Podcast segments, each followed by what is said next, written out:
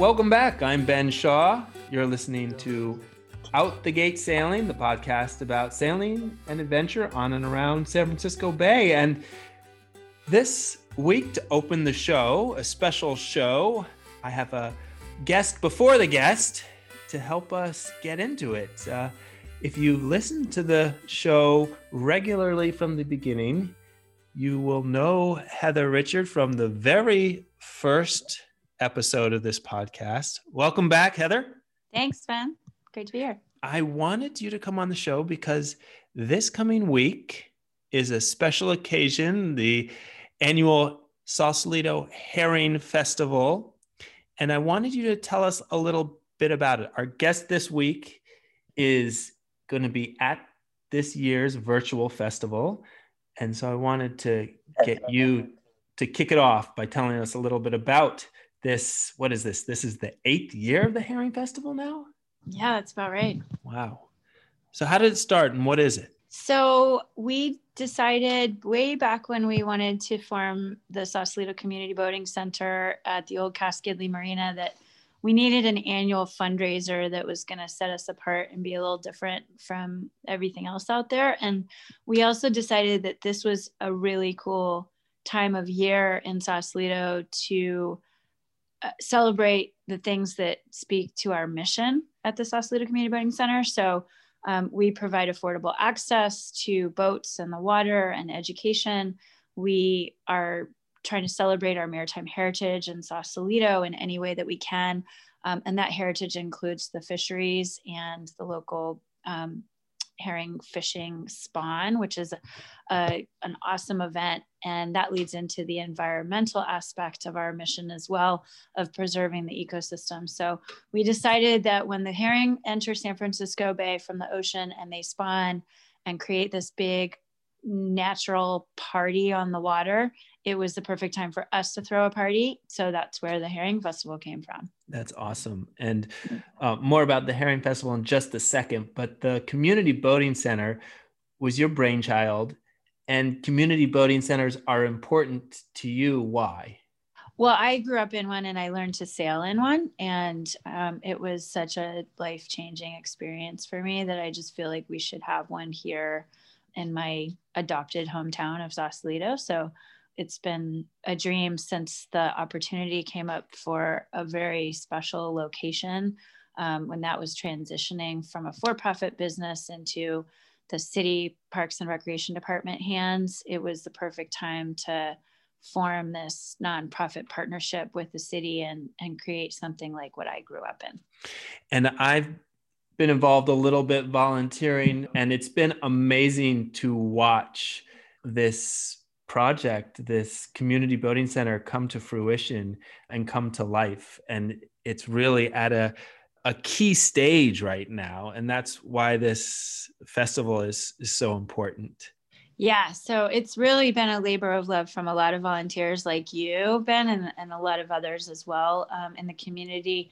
We've been working at this for a while now, and there's been a lot of permitting and planning that had to get done initially. That's all finished. Um, now we're just simply raising money and building boats and starting to get ready to kick the doors open later this year.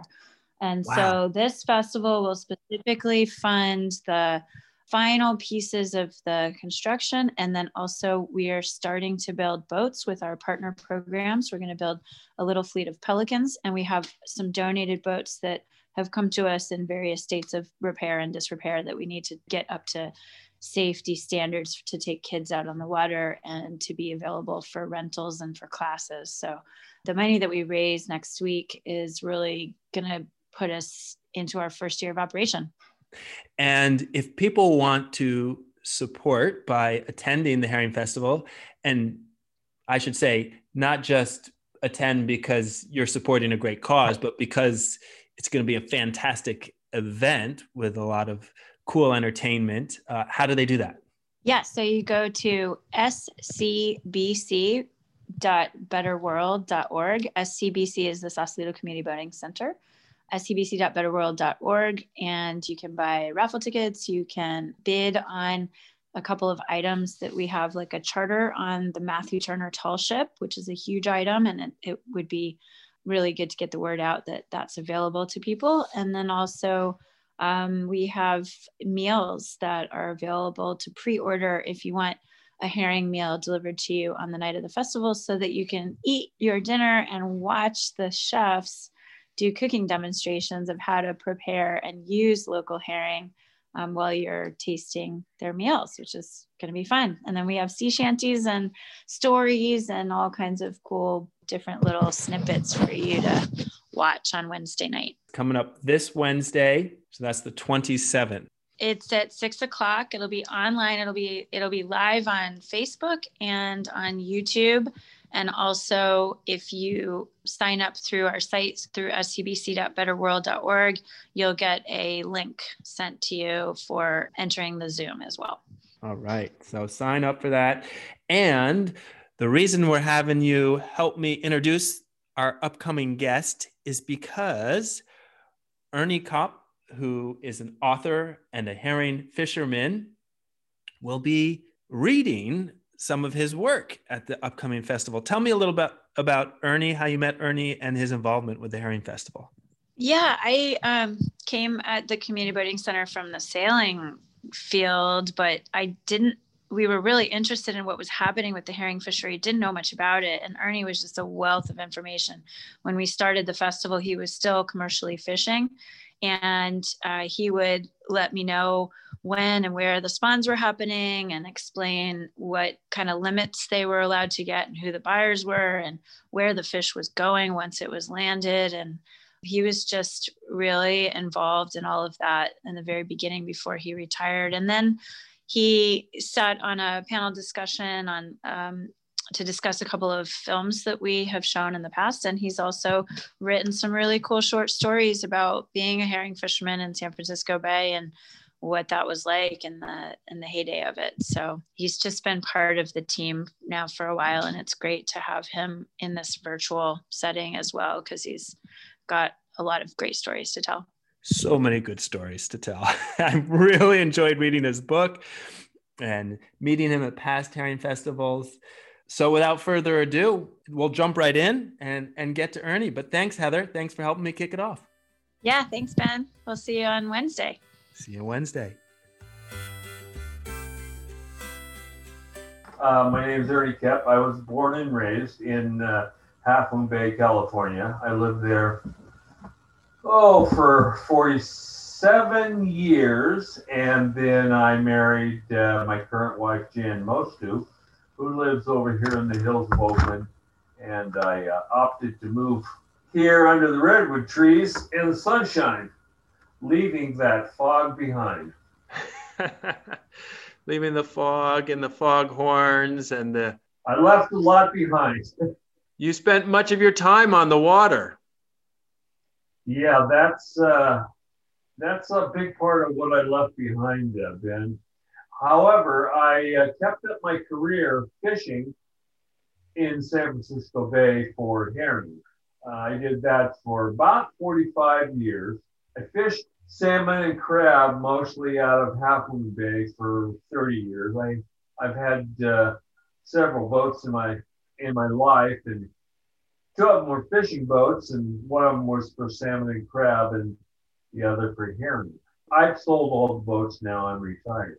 Well, we first met a couple years back at the uh, Herring Festival in Sausalito, uh, which is put on by the Sausalito Community Boating Center. And you were on a panel talking about your experience. And you're going to be doing so again at the upcoming virtual Herring Festival, which is one of the reasons yeah. I wanted to talk to you. You're going to be talking about fishing, but you're also going to be talking about your writing. So you've you've switched gears now. Yeah, that's a new uh, a new hobby for me is writing. I well actually I've been writing for quite some time as a journalist for uh, Pacific Fishing Magazine. I've written uh, numerous other articles, but for the Herring Festival, they recorded me reading a uh, short story called quick and dirty. And I, I don't want you to uh, ruin it for anybody who might be listening and then might be tuning in for the Herring Festival. But Can you give us a quick synopsis about what that story is about? As in other years, we were waiting and waiting and waiting for the herring to come into the shallows where we could catch them. We could see them in the deep water, they just weren't coming in. Well, on this one particular night, they did come in. So I knew the game was on. So early in the run, as a matter of fact, the first uh, net that cat, my boat gal, and I ran, it had a ton in it. Unfortunately, I injured my ankle. And it was early in the week. And I had a long way to go. And the ankle was broken. Mm. I'll leave it right there because there's about another three days left in that week. And it, the hits just kept on coming. Yeah, we'll leave people in suspense so they can can sign up and and and hear the whole thing at the Herring Festival. But I want to talk about some other writing you did, you have done. Yeah. Opening yeah. Day, the book Opening Day. Is this your first book? It is my first book. I just finished reading it, and I have to say, not only was it eye opening in terms of about fishing around San Francisco, I learned a hell of a lot about crab fishing, salmon fishing, herring fishing, but you are a, a, a beautiful writer. I was very much. I was saying before we, we began the interview, and I'll repeat it for those listening, that there were multiple times over the last week that I stopped my wife and said, Hey, you have to hear this. And I would read her passages a lot aloud because they were beautiful, evocative sentences about being on the ocean or the sounds, the sights, but also concise and not not overly flowery. So I really I really liked it. And boy, do you have some stories to tell? this was a an autobiographical novel, correct? Yes, it is. And the protagonist is Alex, and uh, I guess I am Alex. I am Alex. Uh, I embellished a few things uh, just for story content and keep the arc of the story going, but a lot of the anecdotes uh, are modeled on my experiences. I want to ask you about some of the more notable ones, and you don't have to tell us whether they're embellished or not. no, great, great. I would like to. First, I would like to go back for a moment and, and thank you for the uh, compliment that my writing is uh, concise and tight and not overly, not flowery at all. I worked at that because I had an editor who required me to write articles that were uh, a certain number of words. And like I would write an article and be 2,800 words. He says, well, that's fine, but you know, you gotta, you gotta pare it down to 800. So I worked at that. And everybody needs a good editor. Yeah. I think as, as a journalist myself, I appreciate that, that uh, conciseness not being in love with your own words, but being able to paint a picture vividly. Well, that's right. That's exactly right. I, I, I don't like books where the author just uh, tries to impress himself. I like the story. Yeah. Well, I highly recommend it for anybody who's interested in it. As I was reading it, I was thinking the more things change, the more they stay the same because I'm reading in the news about the crab season not opening because the price hasn't been agreed on. And and here in your book you're talking about exactly the same thing happening when you were a kid crabbing with your father. It's so true. I i was struck also by the similarity. I have a lot of experience with uh, fishermen on strike. We would strike every year usually for a dime or a quarter or a nickel one time I went on strike in Crescent City for a nickel for 56 days. And uh, that's not really a successful strike. Particularly when there's a short season. Well, that's just the thing. You know, we saw we saw two months of the a season go by while we sat around in a motel and on the boat and in the parking lot kicking rocks while the clock was ticking on the season We didn't finally go though.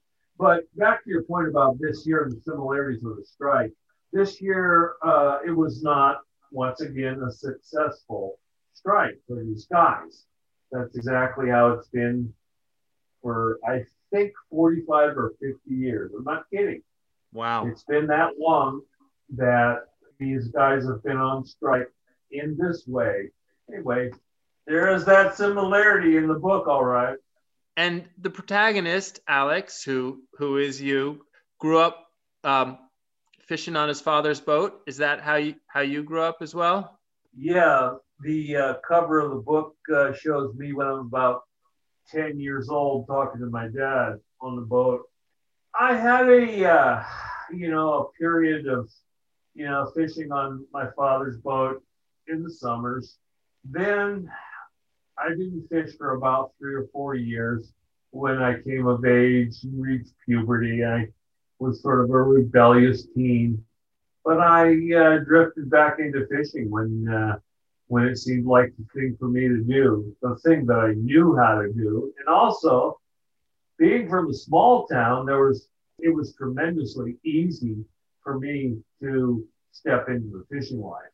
All of the guys in the coffee shop, and every got everybody in town called me Little Ernie because my father was bigger, even though I was like six foot four or some goddamn thing. So it was easy to get into that fishing life, and I deckhanded for my brothers, and uh, I finally bought my own boat. In the book, there's this wonderful description of you looking at the boat that you're going to buy and overlooking all the problems, Yeah. just dreaming. Right. Yeah.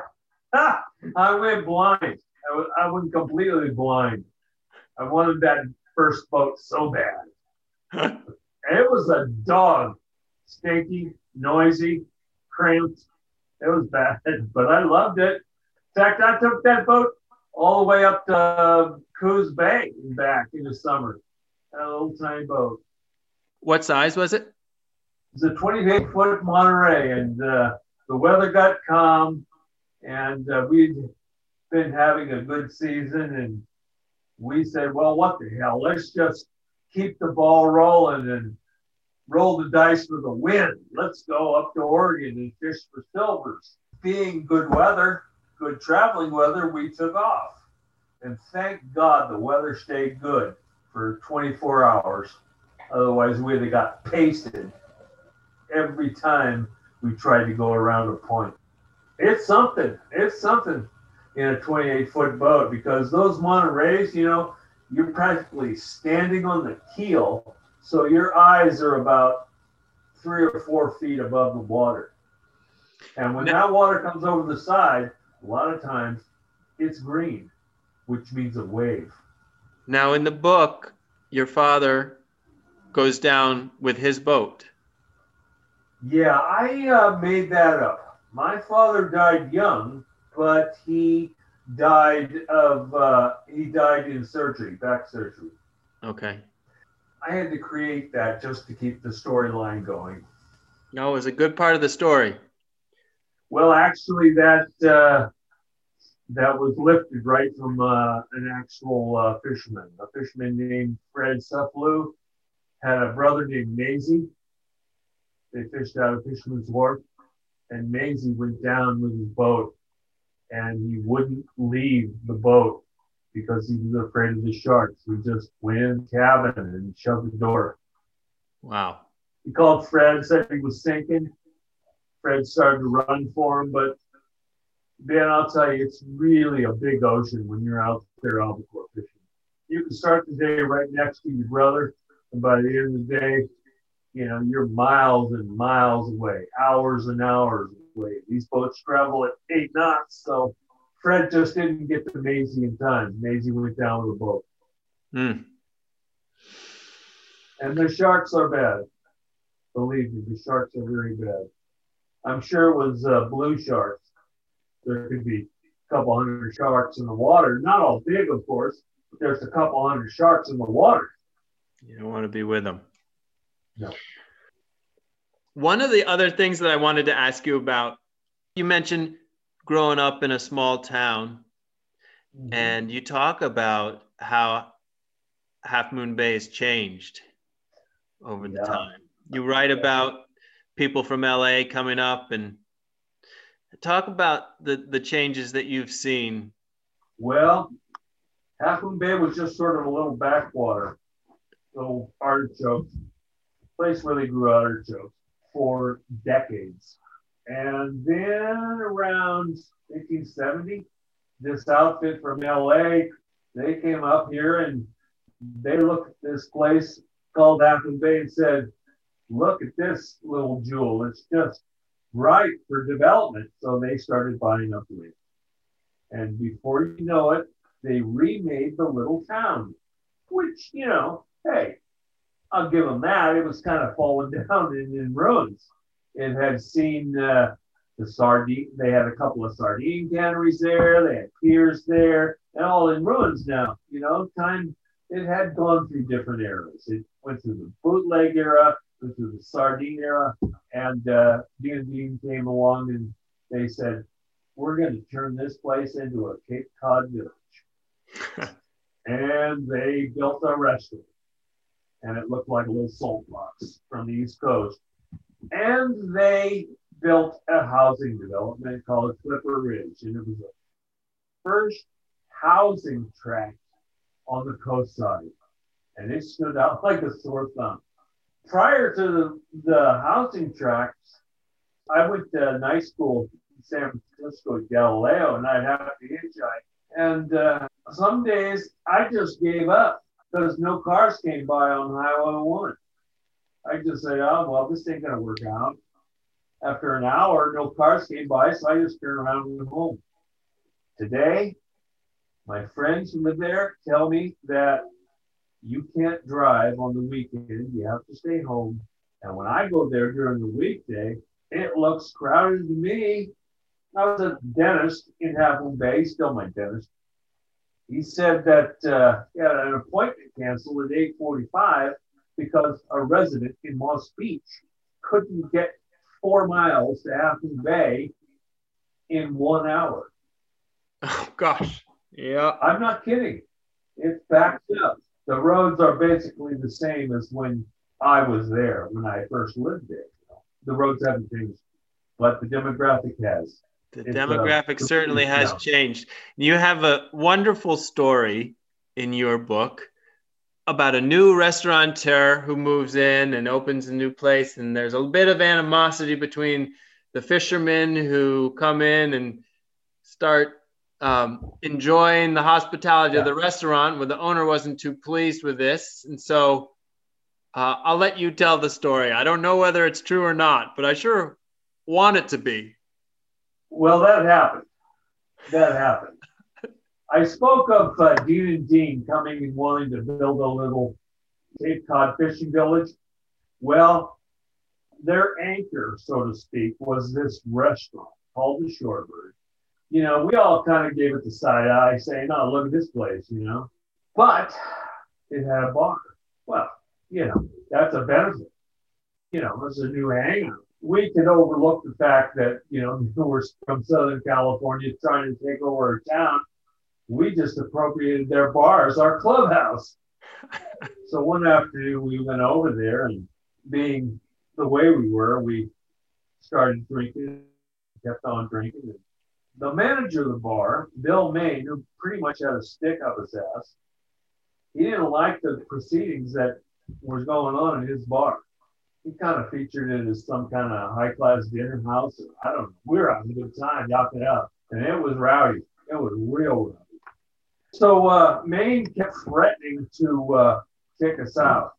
So we would uh, occasionally get these octopus as a bycatch in the trap because octopus go into traps and eat the crabs. So we saved this octopus. And so, uh, kind of the leader of our gang, Mike, he uh, got Sam and he would go down the boat and get this hot. He and Sam, Samantha, he and Sam came back and Sam went to the women's restroom with this octopus and put it in the toilet and shut the lid tight on the octopus. And right behind her came this woman. And she just lifted the seat without looking and sat down. and screamed and ran out with her pants down around her ankles, screaming. So quickly followed by the octopus. The octopus was slithering on the floor, and they are fast. They are really fast and slippery, and they can shrink to, you know, fit through a knothole. So this octopus is now loose in Bill Ming's dining room, and people are freaking out. And people are with brooms and trying to get get it under control. And finally, this bus boy, this Mexican kid, comes out with a, a bus tray, and they stop the octopus and threw it outside. But there was no one left to see that by that in the restaurant because they had all run for the exit before the octopus. oh, I yeah. love it. That was a night to remember. That was a night to remember. So you see, Bill Ming, he had a case. And when we showed up there a couple weeks later, doing our drinking thing again, taking over his bar, he'd put his foot down. He'd had enough. He, he knew where this movie was going to end. Oh, oh man. You know, we like to have a good time and we like to live on the wild side a little bit, kind of push it to the edge and just see what would happen. And of course, we were emboldened by each other. Your memories of these things are strikingly vivid in the book. How did you, I know it's your life, but how did you reconstruct it and write it all down? Well, you said it. it there are no notes involved. It's just, you know, recalling episodes that uh, meant a lot to me that stuck in my mind. And, you know, it's just how I grew up and how I remember things. A lot of it comes from my life experience. Write what you know is what they say, right? That is. That is what they say. And that's what I do. And it's just a hobby. I mean, you know, no so, one's getting richer. Are you still in touch? Um, I'm sure you are with those in the, the fishing community, your your lifelong friends? Very much so, very much so.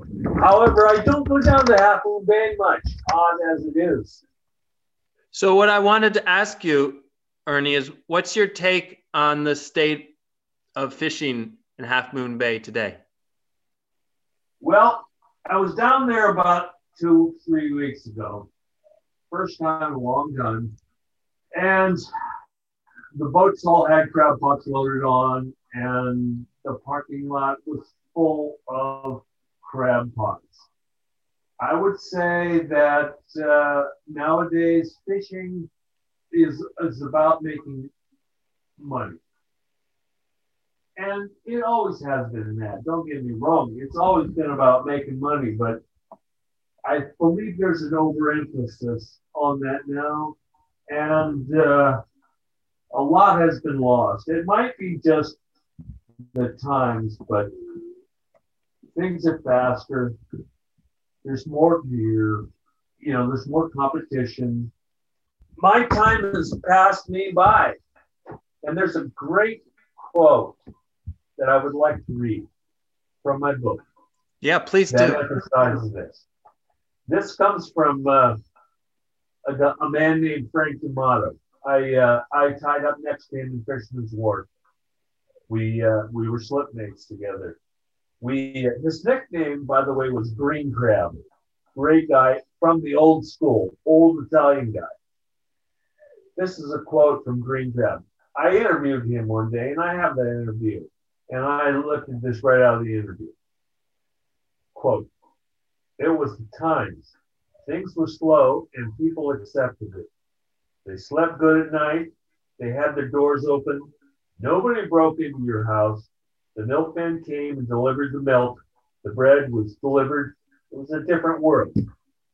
We might think, hey, we got a maid now, but you got to talk to those people. But those people are all buried in Colma now. They're gone.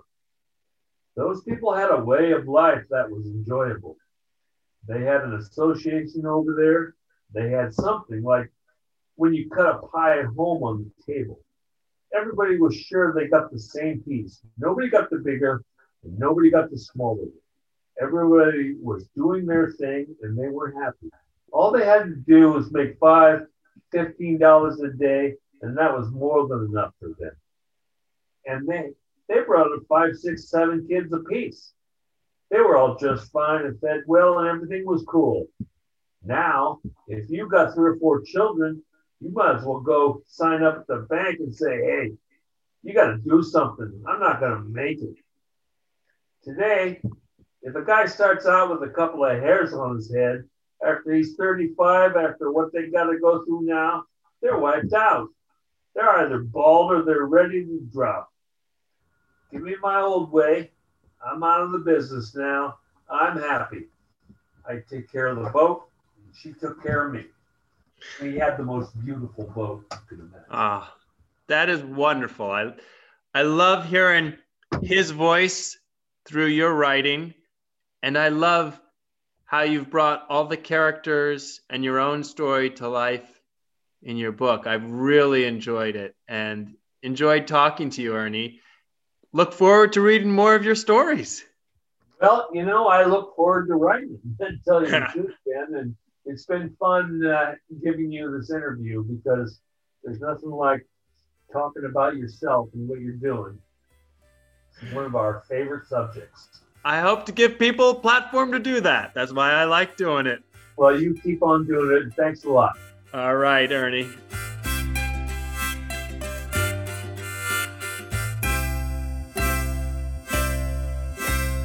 Well, that's it for this week's show.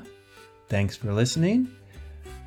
You can find Ernie's book, Opening Day, for Kindle on Amazon.com. And if you can't make it to the Herring Festival this Wednesday, you will be able to view the festivities after the fact by going to the Sausalito Community Boating Center's website at sausalitocommunityboating.org. I'm Ben Shaw, host and producer of the show. Thanks for listening, and as always, smooth sailing.